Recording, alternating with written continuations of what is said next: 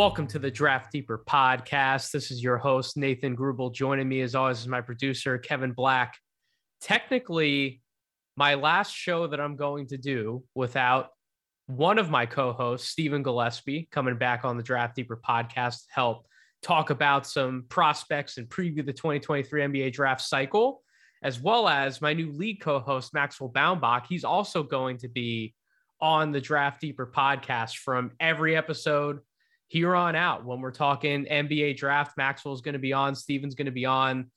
We have an excellent series planned to kick off the 2023 draft cycle. But before we get there, one more quote unquote off season episode that I wanted to do. I think this show means a lot to me. It may possibly mean a little more to, to the guests that I have on today, but I've been I've been messaging a few people in, in the DMs on Twitter back and forth over the off season, and I've gotten some questions about any advice that that I can give anyone who is looking to break into the basketball industry to become a scout, become a better scout.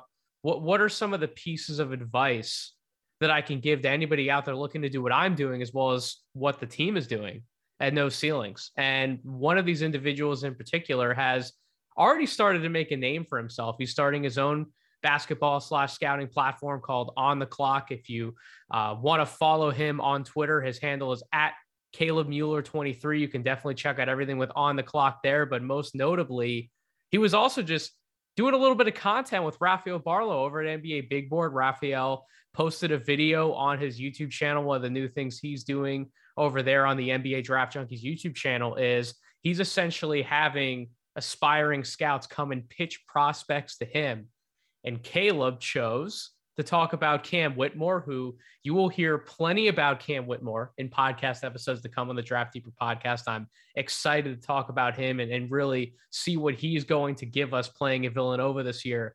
But I thought Caleb did a really good job with that.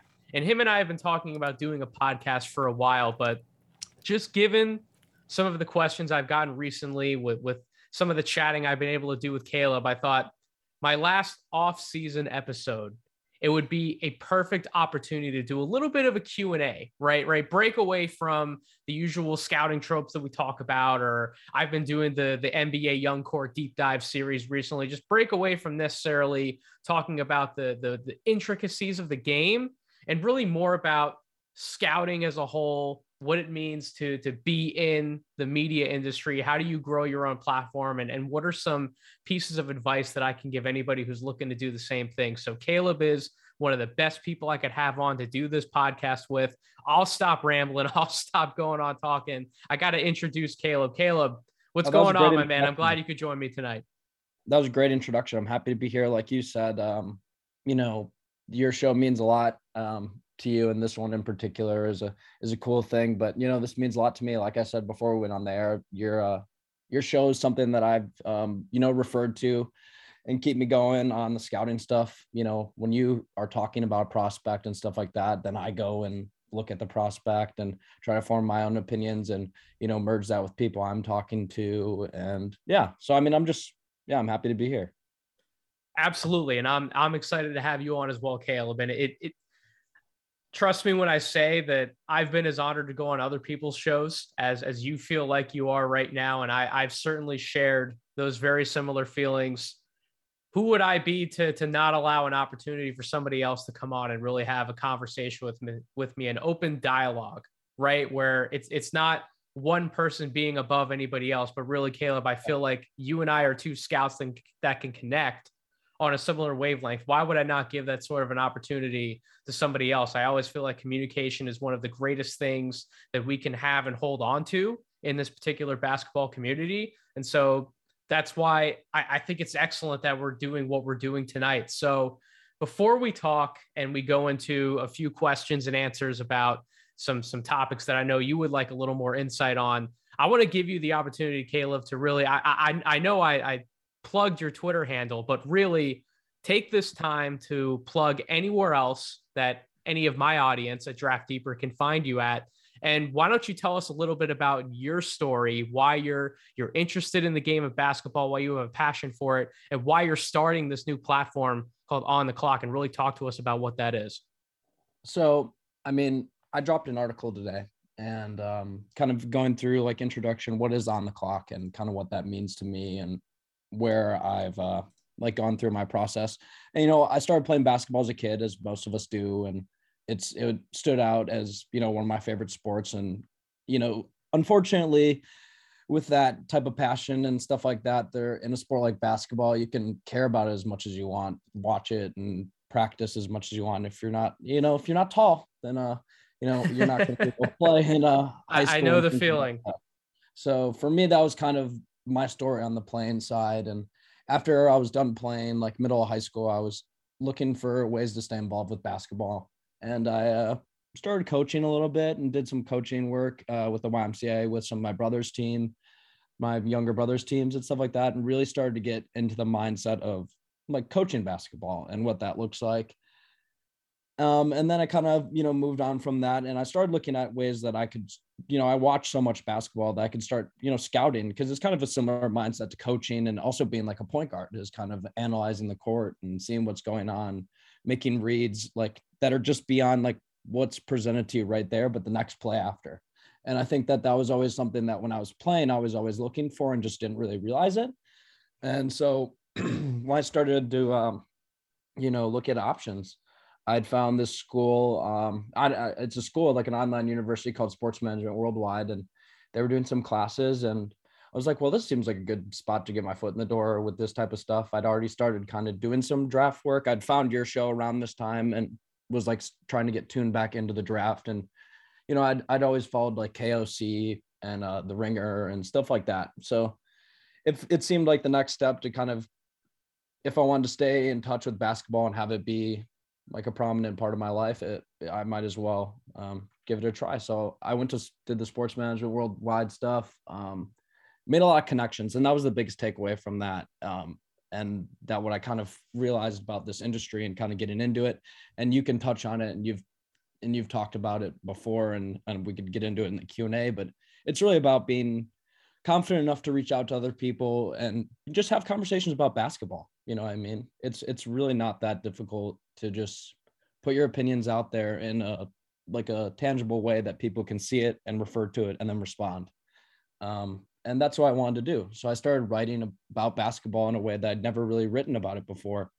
And um, yeah that kind of pushed me to uh, come up with the idea of starting a podcast. And from there things kind of spiraled. I meet some people from my classes and I pitched some idea that maybe we should start a website. And, you know, I, I'd done a podcast for the last whole draft process by myself. And, you know, it's fun to talk to yourself, but um, it gets kind of uh, redundant after a while. So, um, so I felt like I needed to move on and find something new. So I kind of had an epiphany one day. It's kind of just one of those things where I was like, you have the, all these people that you know that love talking basketball. Why not try and pitch them on an idea? So I pitched them on basically the idea of on the clock, which is you know, it started today. Today's been kind of a long day for me. I've been doing a lot of uploading, a lot of editing, um, a lot of article writing and reading and stuff like that. And it's been exhausting, but I'm I'm so happy to, you know, talk about now what we're presenting, which is kind of like a one-stop platform, like media space for basketball content. And I just kind of want to it's it's just we're trying to do draft work and, and scout and we want to just find a way that we can present it to people and you know having a website's an easy way for everybody to find what you got going on. And you know we got our podcast we're coming up with some different series and ideas. You know i did i did um poach one of your one of your draft ideas a little bit. Um the top 25 under 20 players that you did with uh pierre and uh, so I, I, took that idea and did like the composite rankings thing for and we we kind of uh, modeled that and we're making content like that. We're just really trying to change up like making tier lists. Um, i just think stuff that's more casual and then mixing in some of the advanced scouting work um, like long articles and reports on prospects and also like looking um, in the past. Like we got um, we have a really interesting team. You know it's me my friend julian who i met through my first SMWW class. Um, and so we kind of talked for a while, and then I'd met this guy Quint um, and Nate through other classes and other things, and uh, we have a very interesting, diverse group of philosophies, and I think that's the biggest thing that we enjoy about each other and talking sports with each other is how different we all view basketball. Um, and when you know, when you have a bunch of people that all think very differently, are all, you know, kind of talking in a competitive sense with that draft stuff, it gets really interesting. The and the entertainment values there. So that's really all we're doing. It's uh it's fun though. It's on on the clock basketball.com, on the clock bb.com, and we're posting podcasts. We got one coming tomorrow um, with Ersin Demir, who um, I don't know if you're familiar with Ersin's work on Twitter, Nate, but he's a he's a workhorse on that platform for pumping out uh, basketball into insight. Um, and we're going to talk about uh, some underrated and undervalued players going into the next season. So we'll we'll just have a bunch of content, and it's really just going to let the content speak for itself. Ersin's been on this podcast before, and you, oh, you're right. He is He's the best. he, he's a great guy. He, he, is he is a workhorse, man. You're you're not wrong about that one. That I feel like every time I go on Twitter, he has about five to ten different new sets of prospect clips, and and I'm just trying to keep up with some of his tweets. So yeah, he's he's definitely a good worker in the space, and I'm glad to hear some of that story, Caleb. I'm I'm really proud to see somebody else trying to step into the space and create original content and really build off the idea that it's not just one person that can make a platform or a team like that. It's really a group of people that can make something truly special and unique because you can do some of that idea sharing that you were talking yeah. about. And it's great when not everyone has the same viewpoints because you don't have to argue with one another, right? It doesn't have to become like like first take or whatever hot take yeah. show you want to throw out there on the mainstream media. It can very much so be just sharing of ideas and having conversations about why you view a certain way about player X or player Y and, and, and what that person is seeing in their evaluations and just taking things away and, and learning from those, right? Learning from those conversations. It's not always you're going to hear something and immediately you're like, all right, the light bulb when I'm going to agree with this person. You can more so just take those ideas and see when you go back and you do your homework, do you actually agree? Do you see where they're going? Do you still find disagreement?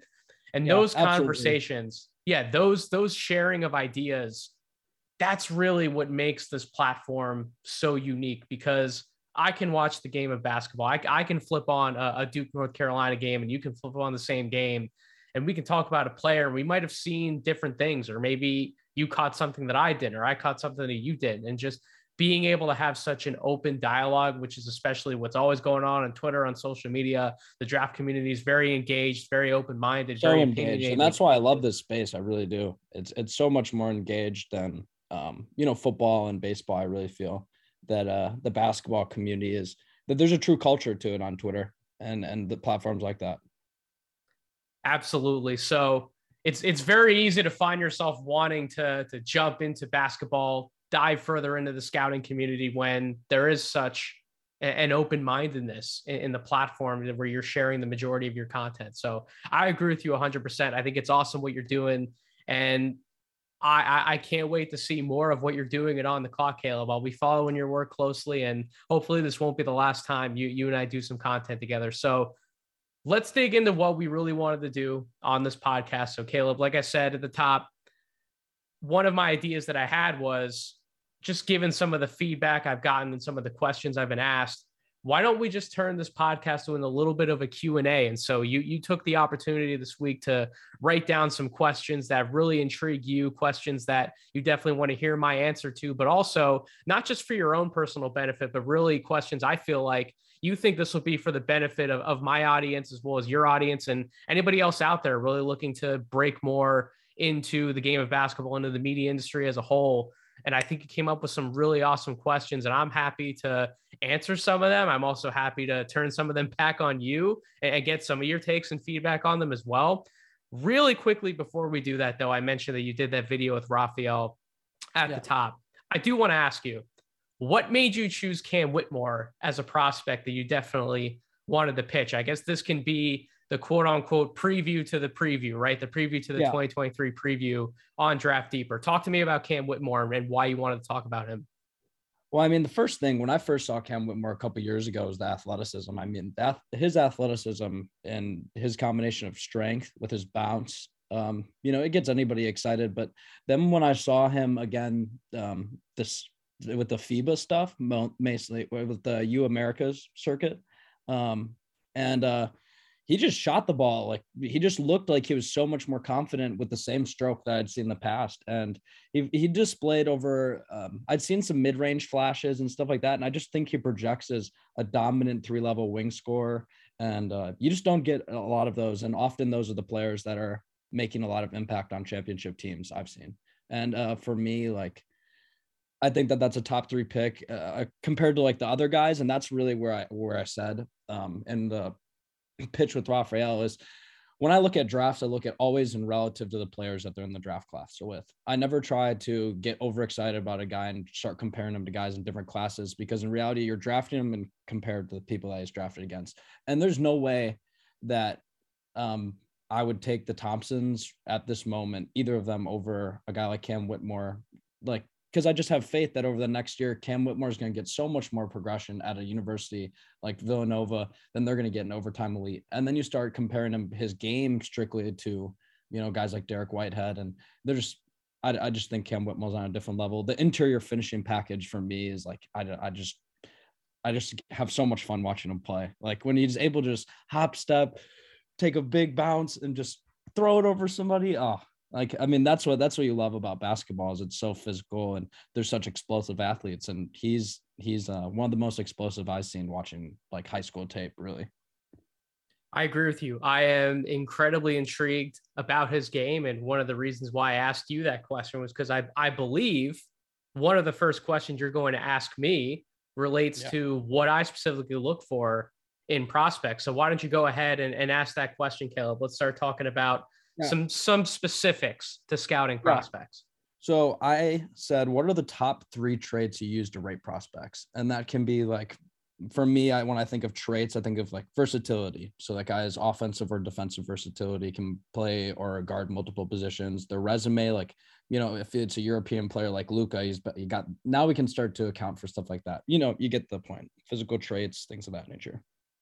So it, it's very hard to narrow it down to three things, but I tried. And, and, I think three things that I've talked about at length on this podcast when I'm evaluating prospects. I'll just I'll start it out.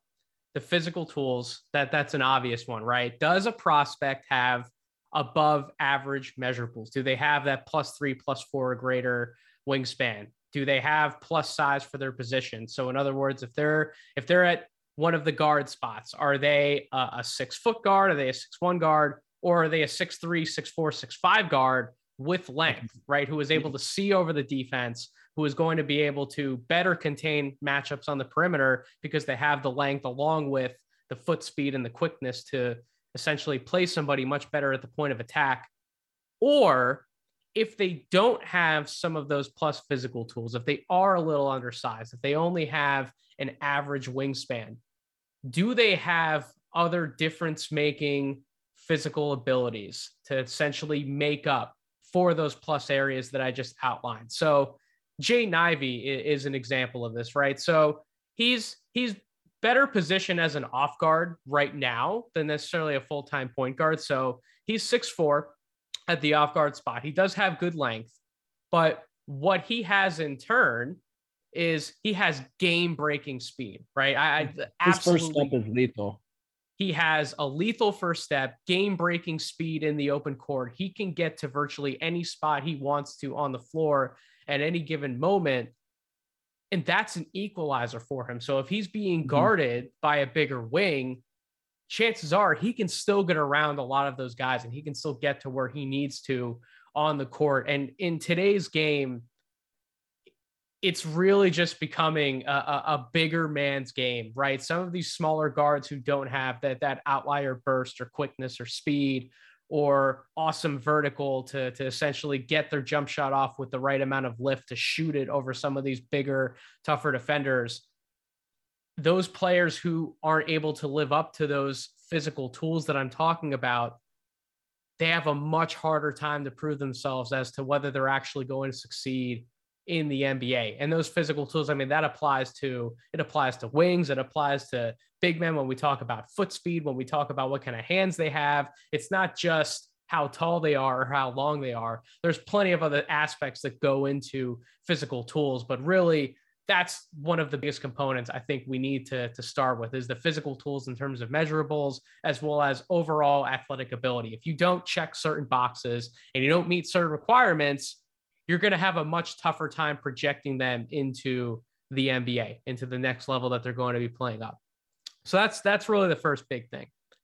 The second thing I would say is is shooting ability. And this has become so much more important particularly over the last few years than I think it was in years past, right? Like we could we could look at a prospect and we could look at their form, we could judge how the ball comes off their hands, are they straight up and down? Do they not lean back on their shot? Are they balanced when they shoot? We we we can look at some of what their form looks like. Is it a repeatable motion? And even if some of the shots don't always go in, even if they're not shooting the highest of percentage, what we could say back then was, well, we're still going to look at what we see on film we're going to project that this player is going to shoot. Well, because of what I talked about at first with in regards to physical tools, in regards to the size of prospects, these guys are bigger, they're better athletes, they're contesting out on shots quicker. Not a lot of players are getting as many open shots, in my opinion, as they once used to. So a lot more looks are contested, which means that I think it, it, it, benefits paying attention to not just what it looks like, but also really the results, in particular, contested versus uncontested situations. And if these guys aren't making a certain percentage of these shots from the perimeter on contested looks, you're not going to be able to sell them as well in the NBA game when the NBA is just clearly going to a different level from a physicality standpoint, from an athleticism standpoint the game, the NBA game today is absolutely ridiculous, man. Like I'm evaluating some of these prospects to go up to the next level, and I find myself, I'm like, I just come back to can this guy actually really succeed at the same way in college as he did in the NBA? And there's just fewer and fewer and fewer guys, in my opinion, who are really making starter level cases in college. And, and a lot of it comes back to not just the physical stuff I talked about, but the shooting ability. Are they consistent perimeter threats? Are you going to be a guy who not only can you knock down open spot up shots, but can you make those contested shots? Can you come off of movement? Can you come off a screen, square yourself up, turn, and really have that quick trigger to be able to fire up over a tougher or, or a bigger defender?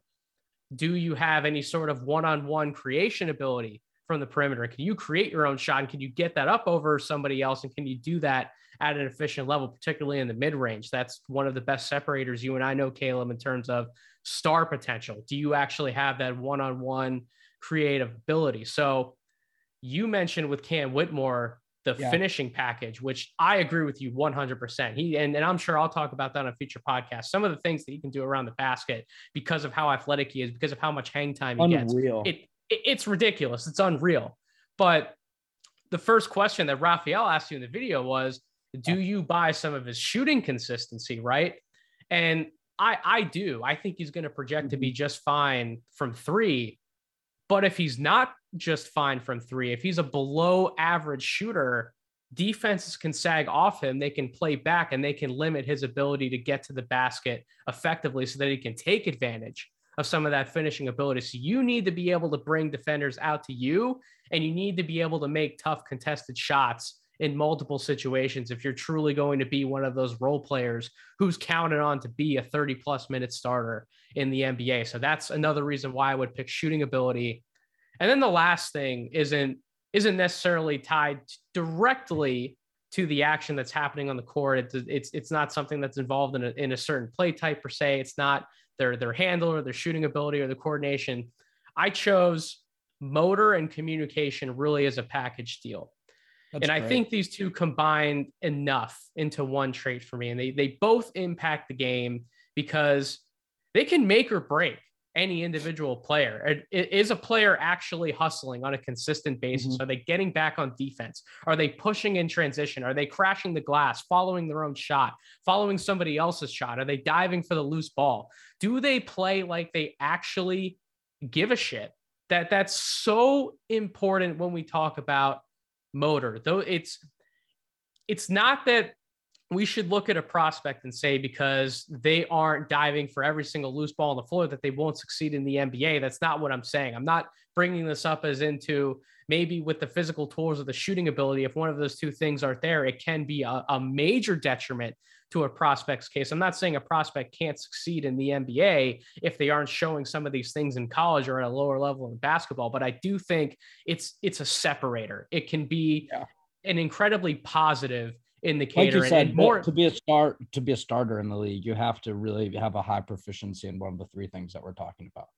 Yeah, and I, I think more often than not, guys who play with a very hot motor, they they they tend to succeed more often yeah. than not, right? Well, I mean, I'll give I'll pitch you on another prospect right now, DaRon sure. Holmes. This is a guy that um, you know, he uh, as a center prospect, this class besides Ware and Lively is pretty thin.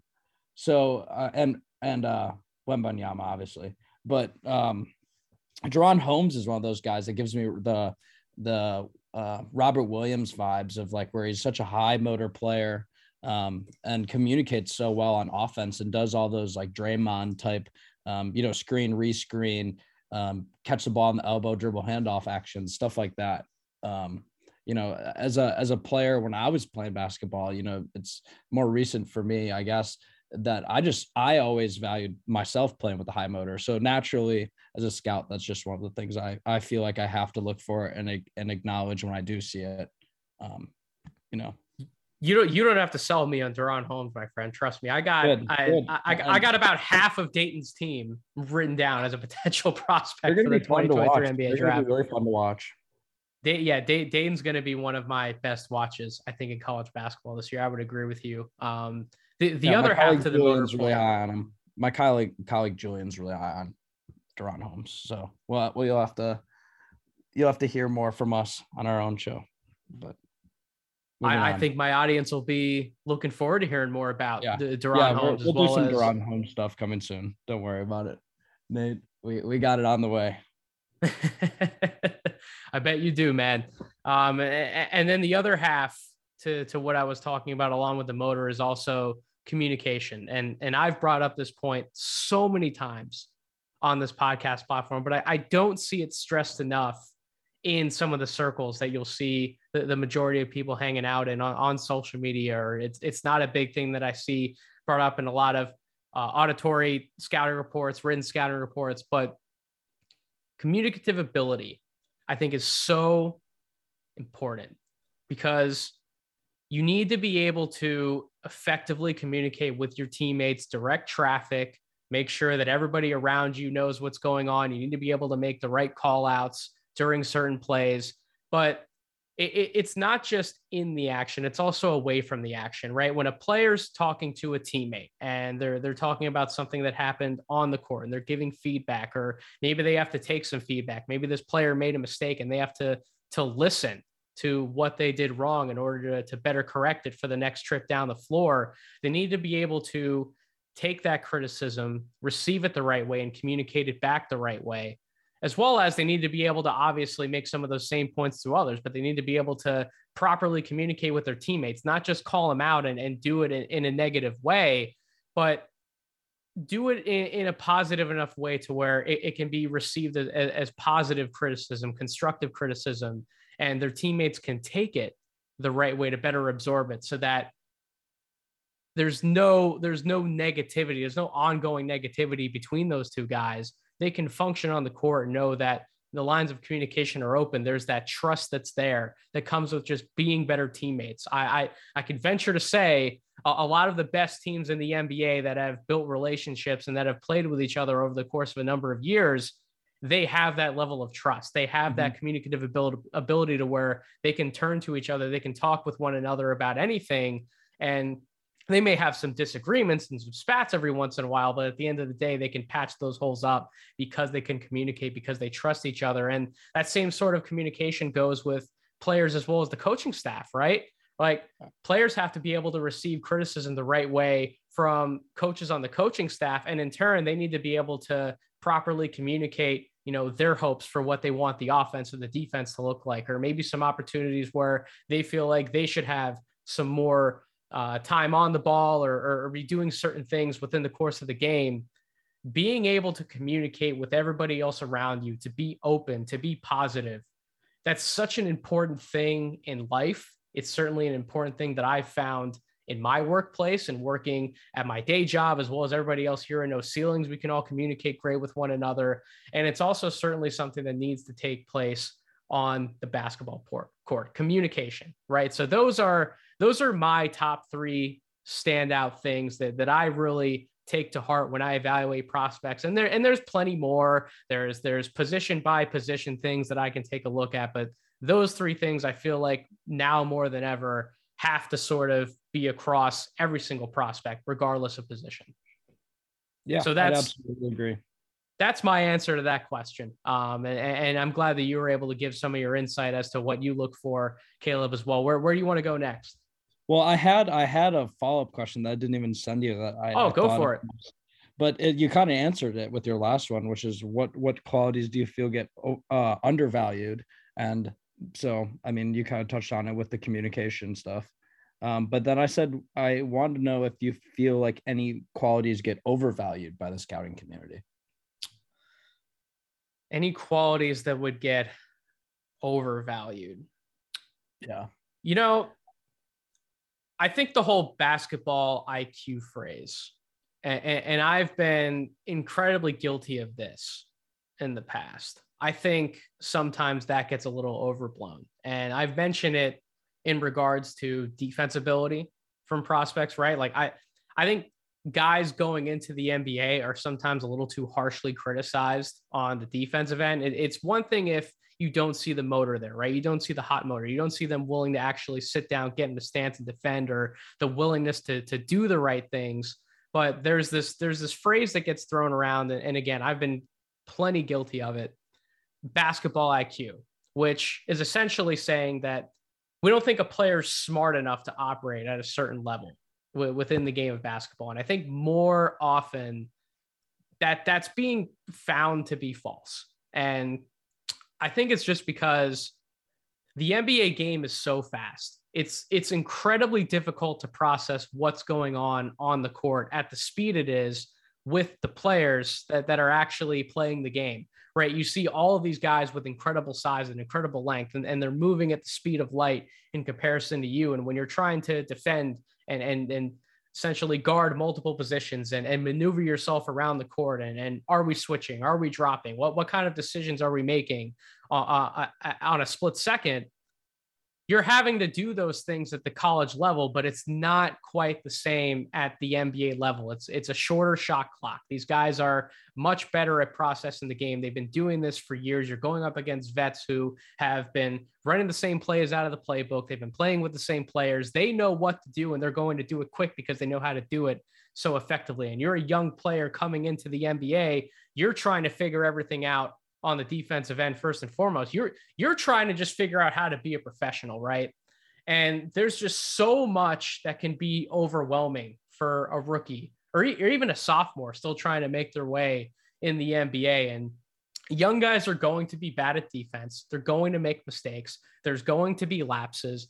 But the most important thing to come back to, it's not that we should say that they didn't see what happened and and they got they got the blinders on and and therefore the, because they can only look at one area of the floor right now that they don't have a high basketball IQ they're not able to process everything I think that's the that's the wrong way to go about it and that's something that I want to get away from using a, a little bit right? I, I I think that we could technically use that sure but when you get more practice playing at the NBA level and you just have more time to where you've seen more things and you know how to react to more things, I think we we start hearing the basketball IQ thing brought up less and less the older a player gets in the NBA. And therefore, I think we, we need to retire it a little bit in, in regards to the scouting community, particularly on the defensive end. I think these kids just need to have the chance to play against better quicker, faster competition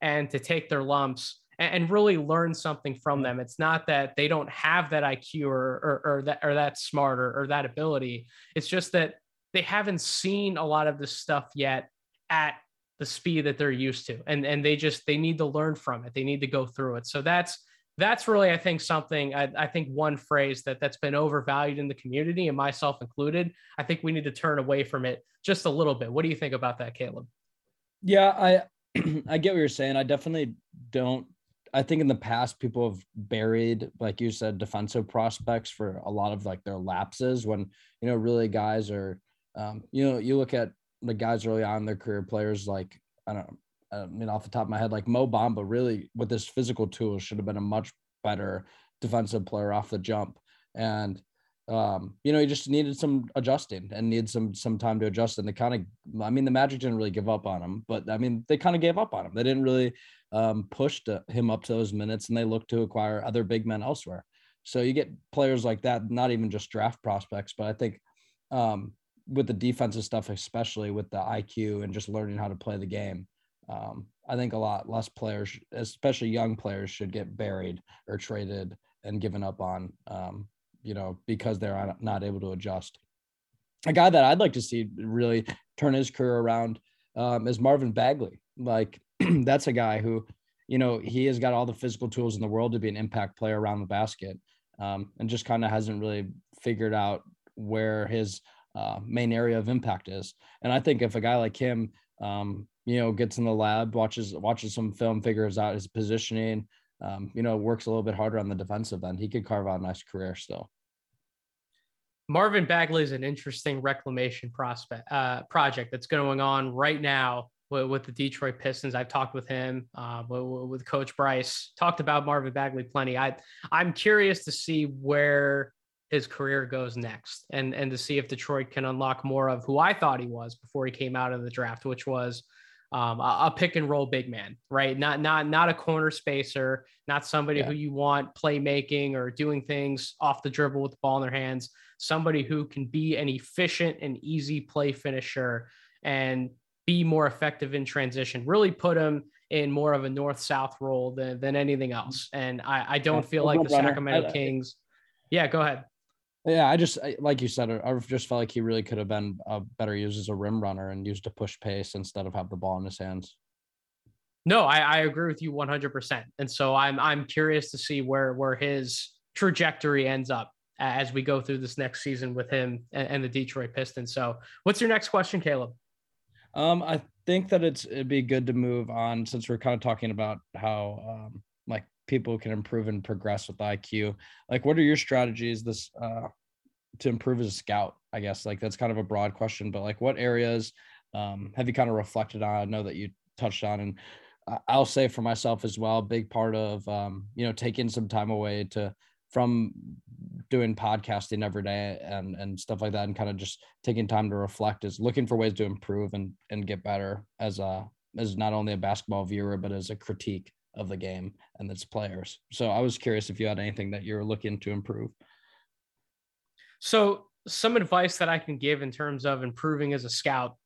I wrote down a few points for this. So my first one was never stop asking questions and sharing ideas and observations with others. If if you come into a game and you sit down to to watch a prospect or study a few prospects and you think you know everything about that player's game and you think you know everything that's going to happen on the court that's when you can really lose yourself in the evaluation right? And, and that that's what you don't want to happen. You always want to be asking questions. You always want to take a new perspective into every game you watch every player you study and sure certainly to to ask why but really to continue to be open minded and to always look for answers to things that you might not have even thought you would have a question about. Just stay open minded when you're asking. And then when those questions do come up, ask those questions to yourself, but also don't be afraid to share those ideas and ask those questions to your peers. And, and you were talking about that earlier, Caleb. One of the things that, that you've learned is certainly to network and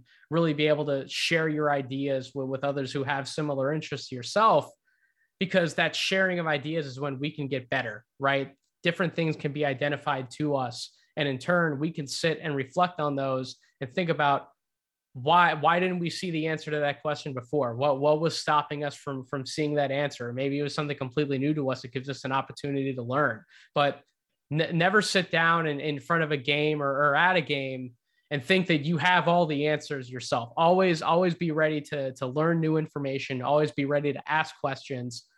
That's definitely something that I want to prioritize more of again this year, as I really try to do every year, but but still coming into a new year fresh. I, I've seen a lot, but I certainly haven't seen everything. And I never want any sort of arrogance like that to, to take over any sort of my scouting evaluations, right? I always want to come in new. I always want to come in asking questions and I want to be open minded. And along with being open minded, another important thing that goes along with that is don't be afraid to be wrong and change your evaluation as you gather new information, right? I think I think anchoring bias is, is a topic that's talked about plenty on social media. Definitely don't remain handcuffed to an old opinion. When you learn new information, you see something different, and you recognize a new opportunity for a player that you didn't think was there before. Don't don't just hold on to your old opinions and think, oh well, well this this player only made you know this many jump shots in in like one game, right? And it's a very small sample size. Take take everything that happens in front of you and every single thing that you see and add it to your database of information. Go back, study those things, learn why that might have happened in that particular game. What were the context of those shots? Did he get more open shots than he was used to? Um, did he just have a, a really good night shooting contested shots? Like, go and examine every single thing and take everything as a data point. You don't need to overvalue certain things more than others, but be able to take everything as a data point, and especially when things show up in front of you that could prove an original point wrong, don't just dismiss those to hold on to your original thought or your original notion. Always be open minded and willing to, to change your evaluation as you gather new information. Um, another big one for me is to study the trends of the level ahead of the current one you're evaluating to get a better feel of what's important and necessary to earn a rotation spot in the level ahead. So if you're scouting for the NBA and you're watching a lot of college games, don't just completely throw yourself into the world of college basketball and ignore everything that's going on in the NBA. It's important to try and find a healthy balance of studying both levels so that you're very aware of what's going on in the, in the NBA. What are the trends? And how can some of the players in this upcoming draft class better help teams um, succeed in, in in following where those trends are going. And, and I think that's something I've talked about that on this podcast platform as well, but something I really want to prioritize and emphasize more going into this next draft cycle is to not spend too much of my time in college basketball to keep watching the NBA, keep familiarizing myself with roster constructions, what teams are going to be looking for in the draft, what are their needs, and that only makes me a better scout in turn because then I can properly identify which prospects might be better fits elsewhere. You know, which prospects have these certain tools that maybe at one time weren't always important with where the league was, but given where the league could be going, maybe they could have a new role in the NBA. Maybe they have a chance to actually get drafted because they can play a role that's more important than it used to be. So that's that's certainly something that I'm looking to to emphasize for myself a lot more this year. And then the last thing, Caleb, that, that I want to, to say to answer your question is basketball isn't just numbers or models or measurements. And I think when you remember that point as a scout and you use it to bring yourself back to the, the motor point that we talked about earlier or the communication point that we talked about earlier, players are people too, right? So finding out information about them as people when, when you can is so important to completing an evaluation, right? Like heart and spirit drive athletes like the rest of us in life. And those who are playing the game for the right reasons and deeply care about who they're playing with, those are generally the guys who you see who are going to come out on top. Just like that, that can absolutely be the case in, in every aspect outside of sport as well. So I think talent is important, but there has to be more than than just for a, more than that for a player to reach their potential, right? So I think Yeah, I mean when a guy looks like he's having fun playing basketball, he's a more fun player to watch. That that that is 100% the case all the time. So I think that might have been another answer to one of your follow-up questions like what what do I feel is undervalued in the scouting community? Just remembering that basketball players are people too. And it's important to try and and find out some tidbits about these guys or have conversations and, and get to know some of their aspects about them besides just what they do on the basketball court. There's always information to be gathered that can swing an evaluation one way or another. And just remembering that, I think, is a simple thing to, to help help oneself improve as a scout, something that's a little bit off the board that you might not think about when you're just popping on game X or game Y when, when you're watching some film. What, what, what do you think about all the answers I just gave? Great. I mean, I, they're the same answers that I would give, honestly, Nate. I, I, mean, not not exactly the same. I wouldn't word them all the same, but um, same building blocks. I mean, for me, I think, um, especially as I've uh, grown up and ju- playing basketball, and now only just recently really started to look at it as a scouting um, from the scouting perspective and kind of putting on that lens. And it took a while, honestly, to be able to start watching the game like that. But I'd say that the number one thing, like you said, about like heart and the motor and and stuff like that, I just think that that's that's the most underrated aspect. And it kind of segues to the other thing that I wanted to ask you about, which was some of your fa- favorite draft prospects ever. But I'll, I'll say for as far as it goes for some of my favorite players that I like to watch and have have fun and have improved my love for the game. It's it's I have a huge infatuation with like high end role players. Like I I love the sixth and seventh, eighth guy. Um, those are my favorite players because I feel like those guys more or less um, make up um, really the heart and soul of your team. Guys like Matthew Dellavedova, Tony Allen, Alex Caruso, Mo Speights, like Reggie Evans, guys like that that bring um, either you know you see it more in like the 80s and 90s where guys had to be like physical enforcers on the court when the game was more physical and um, i think today um, there's less players like that but i think you have bigger personalities because media is such a prominent thing and uh, i think trash talking is probably more of like um, a prominent thing now than it's ever been i just think it's like really kept kept on the low. But I mean, you, people get clips of crazy stuff that's had said during games. But I mean, I want my players to be in the ear of the other team, letting them know, um, you know, what they're gonna do to them before before they do it on the court. Like I, I want I want my guys that have to care about winning. Um, and to care about passion and they want and because when you build your locker room with those players the expectation that those guys have in their head um, and you know, it always brings me back to reading Michael Jordan's book and reading about him and Steve Kerr, how they fought at practice. And it was because Steve Kerr was saying to Michael Jordan that he was dogging it at practice. And like Michael Jordan was like, You can't say that to me. I'm Michael Jordan. And Steve Kerr, you know, like said some stuff and Michael Jordan punched him and left. And, you know, if that team won a championship, um, I mean, like you kind of touched on, and it kind of reminded me of the Warriors teams. Um, you know, they bend and break throughout a season. Um, like you look at um, the uh, the Bucks more recently, and their some of their season to season turnarounds where they just have these dramatic implosions. You know, I'm a Bucks fan from Wisconsin, so you would see these dramatic implosions from in their Eastern Conference fi- uh, Finals against the Raptors, and then we just turn they turn around and and regather. They went back and learned some things and they communicate with each other and pushed each other. And you see Giannis is one of those guys like a Michael Jordan who maybe does his leadership in a different way. Um, but when you when you put locker guys like that in your locker room that want to lead and want to push others to be great, that's when you get really great team basketball, and that's when the game's at its best. I agree 100%. You you perfectly illustrated my, my prior point of communication, which also obviously flows through everything I just talked about with, with improving as a scout. And and yeah, it's it's different examples of leadership.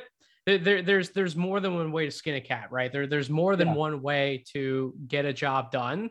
Giannis, Giannis is a, a, little bit of a different leader. He's a very vo- he's a vocal guy. He's an incredible yeah. communicator. He just does it in a different way, but he still rallies the troops and and and gets everyone together around him to fight for the same goal, which is to win an NBA championship. And if you have a whole locker room filled with those guys, imagine how much more successful your team can be when you're all able to, to communicate with one each with one another to effectively get your points across. each other, not just yeah, to be honest, to be, to be transparent. Like imagine how much better your your team can be when, when it's filled with all sorts of players who can do that trust, one when you thing. trust each other when you oh, sorry i didn't mean to interrupt you nate no no go ahead well i mean when you trust each other on the on and off the court and you can have these good uh, verbal communication this is the biggest thing that i think when you look at a team like the warriors and why they're so explosive offensively and and just as good on the defensive end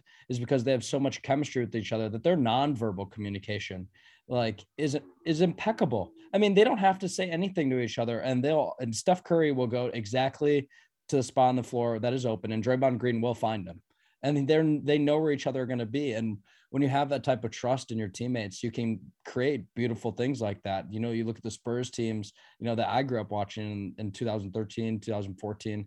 Um, those teams with Tim Duncan, Kawhi, Tony Parker, Manu, um, Boris Diaw, um, you know, Patty Mills, all those teams, Gerald Green or uh, Danny Green, they all had great nonverbal communication. Were able to work as a cohesive unit all the time. Um, and I just think that that's another thing that comes with that communication. No, I like I said, I, I agree 100%. It's such an important part of the game. And I don't think enough real people realize that it is such an important part of the game. And to everyone out there listening and, and they're, they're hearing us give like 10, 15 minutes worth of podcast to the, the topic of communication. And they're, they're looking around, they're thinking, well, if I'm just watching games on tape or I'm watching a game on TV, how am I supposed to, to notice these things? And you, you just have to keep your eyes peeled, right? Like obviously the camera isn't going to show you everything on a television broadcast that, that you and I are talking about, but there there are things that you can pick up. There there's times where you can observe players having conversations on camera. You you can certainly observe any anytime the camera pans to like a timeout, a team huddle. You you can pick up uh, on certain things. Uh, yeah, you, you, can, turn your turn your eyes to the sidelines. It's not it's not always in person, but but there are things that you can pay attention to on film well, when you're on television, they'll give you moments where they'll they'll show a player showing emotion. You just got to take what you can get for it. Is that for the camera? Is that does that look like he's you know he's genuinely fired up and and then you can see like the communication between each other. The biggest thing that I look for is how do guys react to be taken in and out of the game and who they're yeah. playing with at certain Big times. One. I think that that's super important to look at bench players, especially young bench players. Does a guy um, you know, when he first comes into the game in the first quarter of the second half and off the bench and he, and he gets it going, and then the coach takes him out maybe a little bit sooner than he thinks, and he comes back in and just, you know, is kind of average. It, it, maybe that can paint an Arab to you in the back of your head, and and it just gives you more information. There's more things to infer from, and be like, you know, maybe maybe he doesn't like that situation there. He wants to be playing more. This guy maybe has a higher ceiling and just not showing it and, and, you know just isn't in the right situation and there's there's different things that you can work through in your mind as a scout um, to check boxes for because I just kind of I kind of keep like a checklist in my head. I don't know I don't know what you do in your head, but when I when I think about prospects, I'm just like, oh, this guy's got this aspect, this aspect, and this aspect. If a guy's a good teammate and and things like that, I like to make sure I note those when I when I'm watching the game. Whether you're taking mental notes or writing notes down, always take notes take detailed yeah. notes. I can't can't stress that enough for for any scouts who are looking to to get better at this. You're not going to remember every single little thing from watching a game when you're trying to recall it all back. If you take detailed notes of not only just the result but what happened to lead to the result and you do that for every single play that happens throughout the game you're going to have so much of a deeper understanding as to what actually happened in that game. And you're going to be able to read it and recall it and remember it. And being able to call upon those certain details when you're in the midst of an argument or you're trying to, to make a pitch for a, for a player or present a certain prospect's case, those are the kinds of things that can separate one scout from another. So that's that's an important point as well. Not not directly related to what we were talking about, but certainly an important point nonetheless. But yeah, you and I, Caleb, we just shared some some good thoughts about things and and, and certain things you can watch and, and look at when you're watching a game on tape. But obviously, it all comes back to the networking point. It comes back to building relationships, cultivating relationships, um, being able to talk with people who you trust, right? To, to get these certain pieces of intel that can help better shape your opinion, right? For better or for worse. Sometimes it's it's not always positive, but you need to be able to develop and cultivate those sources, net, network, build those connections, and get yourself in the gym. Get yourself to games, get yourself to practices so that you can observe all of these little things, right? Like, I don't go to a game just to specifically see what's going to happen through the course of it and and and to see you know what this play looks like or, or see the result or I come to see a prospect I'm, I'm looking forward to scouting. I, I, need them to have this this awesome 20, 30 point game. That's not why I'm going to the game. I'm going to the game to get there to watch warmups, to watch these interactions, to try and network and meet people. I'm going to a game or a practice to do all of the things that I can't get from the tape. If I want to watch the game, I can pull up the game. I, I have mm. access to any game at, at, any time virtually, and that's so easy for even even even the the the guy the the scout who's just starting out. They can have some of the same subscriptions that I do. They can watch film at any time. That's not why you go to the game. You go to the game to get an understanding about everything else that that's going on. So that's that's another piece of advice I can give young scouts is to not only get in the building, but get in the building for the right reasons. Don't just mm. go there to purely sit in the stands watch the game and think that you're going to come away with this amazing, you know, rocket brain idea of like, oh, well, I saw this in person, so it's going to change my life every time I watch their film from here on out. It should be to watch the warm-ups, watch how they interact with their teammates, notice how they interact with their coaching staff, how do they carry themselves, what's their warm-up routine look like, and then talk to some of the people who they're talking to. Try and talk to a team manager. Try and reach out to a video coordinator. Try and reach out to a coach. Get into a practice. Talk to some of these people and, and build real relationships with these people right? Actually try and build friendships in this community but then also be able to have conversations about prospects and learn more about them learn more about them as people and further your understanding about the game and, and, and take away some real things from those relationships and those conversations. And it's it's when you can when you can build out that network and, and, you can have so many trusted sources in in the game of basketball people who you know you can lean on people who you can talk to at any given moment about anything that's what makes the game so great. That's what makes this profession so great. You never know who you're going to run into. You never know who you can have a conversation with. But as you said earlier caleb just having the confidence to go out there and have these conversations and, and make it happen and have the have the belief in yourself that you can talk about the game with, with anyone at any time. And you know you you you know that you have a certain level of understanding about the game. You're open to learning more but that you have the confidence that i'm just trying to get better at this. I don't have all the answers but that doesn't mean i can't have a conversation with, with so and so because they, they might know some things about basketball that i don't. That that's not what any of this should be about. It's about going after it and understanding you're passionate about the game and you want to do every single thing you can to improve 1% every single day. And so that's why really one of the biggest things I can pitch on improving as a scout is what we've talked about, Caleb. It, it, it's it's the communication piece, but it's also just the belief in yourself to to go out there, live to your passion, know that you're doing what you love, and letting that be what carries you through basketball, not not not the end result. Yeah, I mean, isn't that what it's about? Isn't it because we love this game? I mean, that's, that's exactly what, what it's about. Me. I have such a hard time. I've such honestly, I, I have such a hard time the last like two or three days, not just like like tweeting on like the stuff like where I'm starting to promote the stuff I've been working on for like the last two months with my friends, and we've really been pushing each other to crank out stuff that's um, you know quality. Like we don't want to just half half ass it. That's not what we're about. Um, so you know when we're pushing each other and you know it's been kind of weighing on us um, so for us to be at this moment where now we're like okay let's open the doors let's let's reveal everything that we've been cooking up and it's, it's just hard not to be like man i just love basketball. And i just the, the last couple days it's been hard not in every tweet to just be like i love basketball this is so fun. Like i can't believe that uh i'm really like pursuing uh my passion like that. And and i think that anybody um who is interested in really like pursuing that passion, um, you know, reach out to me. Like my DMs are open on Twitter. Like I've I've amounted to nothing. I've drafted. I've did one cycle of scout work, but um, I think that I've, I've I think I've tapped into a couple things that from learning from people like Nate, learning from people like Rafael, and other people in the community um, about what it takes to um, you know not to be the best, but to just want to improve every single day um, you know, and that involves watching basketball. Um, and and for me, that's a that's a dream come true.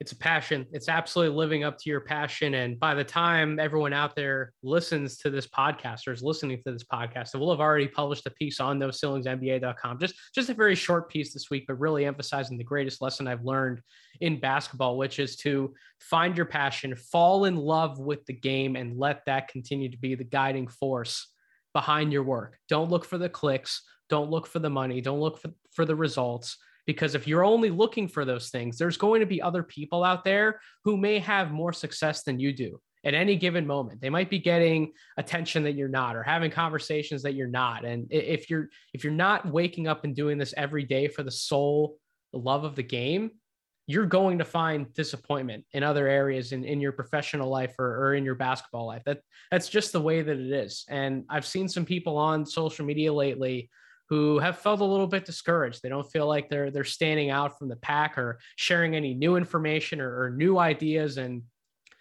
the, the reality is, I say things on this podcast that that certainly may not be new or original, but that's not what it's about. Uh, I'm it's doing this. Everyone at No Ceilings is doing it because we love it and because we're going to continue to keep doing it. We don't we don't care ultimately what the end result is. Do we all want to be paid and, and working in jobs in basketball? And do we want to make this our careers? Absolutely. Of course, that's a big reason why we're doing it. But really, the, the biggest factor behind the podcasting, the writing, the media, is because we just love basketball, man. And we want to keep talking about it and we want to meet new people and we want to share those ideas we want to get better and if if you if you lose track of that and it's okay to because i've certainly lost track of it at times as well and in doing this for for two plus years this podcast but really trying to you know get better at scouting i've i've been in pursuit of a career in basketball for a decade it, it's it, it's been a long enough time for me and I haven't stopped. I've never given up because I just love the game that much. And so that that's what I would tell anybody out there listening to this podcast who has felt discouraged, who has thought about stopping creating content or, or taking a break. And it's okay to take a break, but don't ever just stop, right? Don't don't give up if you truly have fallen in love with the game. Let that love carry you over the course of your career and you'll be amazed where it can take you. I've been amazed with in, in just the, these two years and just even this one year with with us forming no ceilings. I've been incredibly amazed with the journey that we're already on and we're not even close to to being where we want to be or where uh, this journey is not even close to being finished. And yet i'm amazed every single day. So just let that passion let that love for the game carry you to new heights. I, I don't ever want to see anybody who i know who is in the content creation business to, to not create content anymore. I want everybody on the platform. I want everybody to have a voice because the more people i can share ideas with the the better I can get as an evaluator, and hopefully I can help someone else get a little bit better as an evaluator, just sharing a different viewpoint or, or a different opinion and and having a conversation with somebody, but most importantly, encouraging everyone else out there. I I I, I truly love the time that, that I get that I can share with others and, and I can encourage others and hopefully inspire somebody else to, to start their own platform like you, Caleb, or, or to be a better scout. That's that's what all of this is is really about and i want to see everyone succeed i want to see everyone thrive. It's a big enough space we can all succeed we can all thrive if we all just work together and we all combine to embrace the love that we all have which is for the game the of game. basketball. That's what it's all about. I couldn't have said it better. Yeah i absolutely agree and uh, i mean it's experiences like this where it shows that there's people out here that are um, you know people like Nate that really want to help you uh, improve and, and and are always looking to provide uh, their insight, whether it's basketball related stuff or career related stuff. And I mean, that's why I really just you know every day, like I said, I love basketball, and this community is is awesome. So Caleb, I think you had a question written down regarding some of my greatest hits. And yeah, misses. I want to I want to hear I want to hear I want to hear you brag about some of your uh, big swings here. So my greatest quote unquote hits and misses, I actually wrote two previous columns. They're up on noceilingsnba.com. One of the fun off-season things I did was I, I revisited some of those. I would say my greatest hits that, that I thought about um, Shai Gilgeous-Alexander and Donovan Mitchell were two of my most fun hits that I think I've had in scouting. And it's because I was so genuinely curious about both of their games that I took the time to study the film. And sometimes I didn't understand what either of them were doing on the court, especially SGA. And I've talked about this in podcast form as well, where SGA is just just so slithery. He's so smooth, and some of the things he does, the, you, you can't fully put it into words, but you know that the end result happened and it looked good. And he made so many of those plays in high school when I was watching his high school tape when he was heading into Kentucky. He did the same thing at Kentucky when he got the opportunity to have the ball in his hands more, and he really shot up. And now he's he's one of the most improved players in the NBA. He's one of the more complete three level scoring guards in the NBA, in my opinion.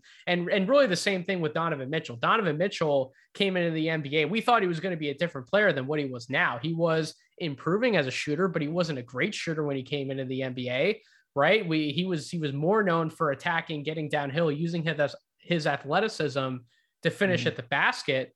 And then he was known also on, on the defensive side of the ball as well. And, and I still would still like to think that he can show more of that defense yeah. and more of that's going to come out with, with his new role with the Cleveland Cavaliers. But he's become really a perimeter based scorer and he's improved leaps and bounds as a shooter. What's crazy was I went back and I watched the film, and it, it, I never thought that he wasn't going to be a good shooter because of the way his form looked and because of how he projected. And in big games when he did hit a number of perimeter shots in a row, and I just I went back and I remember thinking in that draft class, the same with SGA, like I can go through all the boxes that, that I have in a list, kind of like what you alluded to earlier, Caleb, and I can check every single box. And I go back and I'm like, what's going to keep this player from succeeding? In the NBA. Like, how is this player going to fail? And when you run into prospects like that, sure, the, the case might not be as clear for one as it is for you. But w- when I can actually go through and I can check off all those check boxes and, and the, the case just seems so obvious to me. And then when that player actually goes into the NBA and it turns out they're not just hitting on a role player level, these guys are like legitimate stars in the NBA. Of course, of course, that makes me feel good about myself as an evaluator. But in, in my mind, like I didn't do anything special. I just I, I looked at certain criteria, how I evaluate work. guards, and they they checked all the boxes. And I, I just I, I, had a feeling that they were going to be really successful in the NBA, and it turns out they are. That that hasn't worked for every single prospect I've evaluated. I have I have misses. I wrote about like ten plus misses in a column on on No Ceilings NBA a few weeks ago. It doesn't work every time, but the, the, those two guys in particular were just an example of they did enough things well in the court to where I just I didn't see how they would fail in, in the NBA, and that's what that's what drove me being higher on them than consensus, and it, it's worked out pretty well. Um, who who are some of the guys who you've been higher on who who have worked out, Caleb? So I'd say most recently, um, I was really. This is what kind of got me inspired into like maybe taking a a deeper look into scouting is when I, I actually started to watch more college film and find some under the radar guys. Like I, I'd just basically done most of my scouting up to that point through NBA 2K and like the draft classes. And I'd just like look and see who's in there, like, oh, familiarize myself and then watch them in real life. But, and it was the first time that I went through and actually looked at college rosters and been like, oh, this team performed really well in this area. I wonder what impact players they had there. And Trey Murphy III was um, one that really popped out to me. Um, and then I started following his individual player development, like just he he he trains prominently with the, like the Miami Hoop School, so they put a lot of the stuff out on Instagram in the off season and stuff like that. And uh, so I'd I'd been keeping up with a lot of that stuff. And then when I finally got my hands on Synergy, um, right before that draft, I went on there and was looking at some of the shooting stuff, and I was like, this guy can just shoot the cover off the basketball. And his jumper is so good and it's it's so clean and pure. He's got he's got that nice uh, long arm so he kind of gets like a good slingshot going with with with kind of his style but it's it, it's very uh very smooth very quick and i was like hmm that guy looks like he could be a lethal like catch and shoot player in the league. And um then with the other stuff with then where the individual player development that I'd seen go in. So I can look at the synergy stuff and say, yeah, obviously everybody knows this guy can shoot. But I knew going into it that this kid's got bounce. Like he's got like a 40 inch vertical and can, and can yam on people. And it's just a matter of um, him getting the confidence and adding some of the handle stuff um, to be a more prominent three level scorer, possibly. Um, at least uh, inside and outside. I don't uh, the mid range stuff. I'd still just think because his jumper's so good that I've I've seen him just hit countless. I think the, the my question is, does he develop like a fadeaway because he's so lengthy? I think that if he if he started to develop a post game, he'd be dirty. But that's that's my player development plan for Trey Murphy. But he's a guy that I've uh that I've been really excited about watching, especially in summer league. You know, I know that you've said on here that you have to be weary with summer league stuff, and I've always kind of kept that in the back of my mind even before I'd heard that from you. I just you know it's summer league. It makes sense that a, a guy who is a top you know 20 pick um, you know, coming back in his sophomore season does really well in summer league. But it was the some of the on ball dribbling stuff that I'd seen um like him in workouts doing. Like, you know, a little cross cross between um, get a guy on his hip and then bank bank bank off the glass in the mid range. And I was like, oh, okay. Okay. So here's the development that I'd seen um, on my own time and I'm now starting to see to work work some of that stuff into his game to pair with, you know, he is a dynamic athlete. He had a bunch of posters, uh, dunks that were going viral at the end of the season, as well as being um, the best three point shooter out of all rookies. So, I mean, as far as my stuff now, that that that that's really my only hit. Um, but um, I will say that in terms of college college hits, I um I was I was really really um high on Johnny Davis um, two years ago when he came in, and um, to see him kind of turn his his stuff around here at my alma mater at Wisconsin, it was really cool. And uh, to see him be a top ten pick, a top ten pick out of Wisconsin, you know, we haven't really had any of those besides like Frank Kaminsky, so it's always fun to see that. John Johnny Davis was was a hit that I think is is shared amongst the the no ceilings community very very much so, and we we wish nothing but the best for him in the NBA. I, I don't think summer league is an indicator that Johnny Davis is going to suck in the NBA. I, I, I will just say that I wouldn't be too worried about some of the summer league stuff. I think Johnny Davis is going to be a fine player in, in the yeah, NBA. So hopefully he has everything that you look for in good combo guards. I think he checks all those boxes for for guys who can have combo guard impact at either the one or the two. My misses, my my greatest misses, I would classify those as Tyrese Maxey and Josh Jackson for for different reasons for each, but but Obviously, Maxey really I I had questions about the shooting with Maxey. I had questions about the scoring efficiency. I had questions about if he was a real point guard, and I had questions about the defense. So those are very important characteristics, in particular for a lead guard, where I had question marks coming out. And I wasn't sure if he was going to, to answer the call and, and really answer those questions for me throughout his NBA career in terms of being a full fledged starter in the NBA. But why he will be my greatest miss in my scouting career is because I, I pride myself on every single thing that I've talked about in this podcast, every little piece of advice I've given, it really comes back to, to communication. It comes back to character. It comes back to work ethic. It comes back to all of those things that matter off the court. And Tyrese Maxey, we knew at Kentucky, he embodied all of those things. I knew that he embodied all of those things. And yet I still let some of those other questions really hold me down and say, no, I don't think he's going to live up to his potential, even if he works harder than virtually anybody else in his entire draft class. And lo and behold, Tyrese Maxey, a few years into the NBA, he was one of the best three point shooters in the entire league by percentage last year. So that along with his killer speed, along with his improved finishing, along with his improved floater game, he's not a he's not a great passer. I don't even know if he's like an above average passer, but but he's certainly at an average level at the very least. And I think he's on his way to being a good passer. So you just you throw all of those things together and improve three level scoring attack, being one of the better shooters at the guard spot in the entire league. I don't expect him to consistently hit that efficiency bar year after year, but the fact that he can be a 38 to 40% three point shooter, that really changes the game for him in, in, a drastic way. And I think he'll continue to improve on the defensive side of the ball. And he has a ceiling. I, I don't know how high his what how high his ceiling is at, at this point. I, I, really don't know how much of a star he can become in the NBA, but I'm fully bought in. I'm rooting for him. I'm proud that he's proven me far wrong. I had him ranked in the 20s.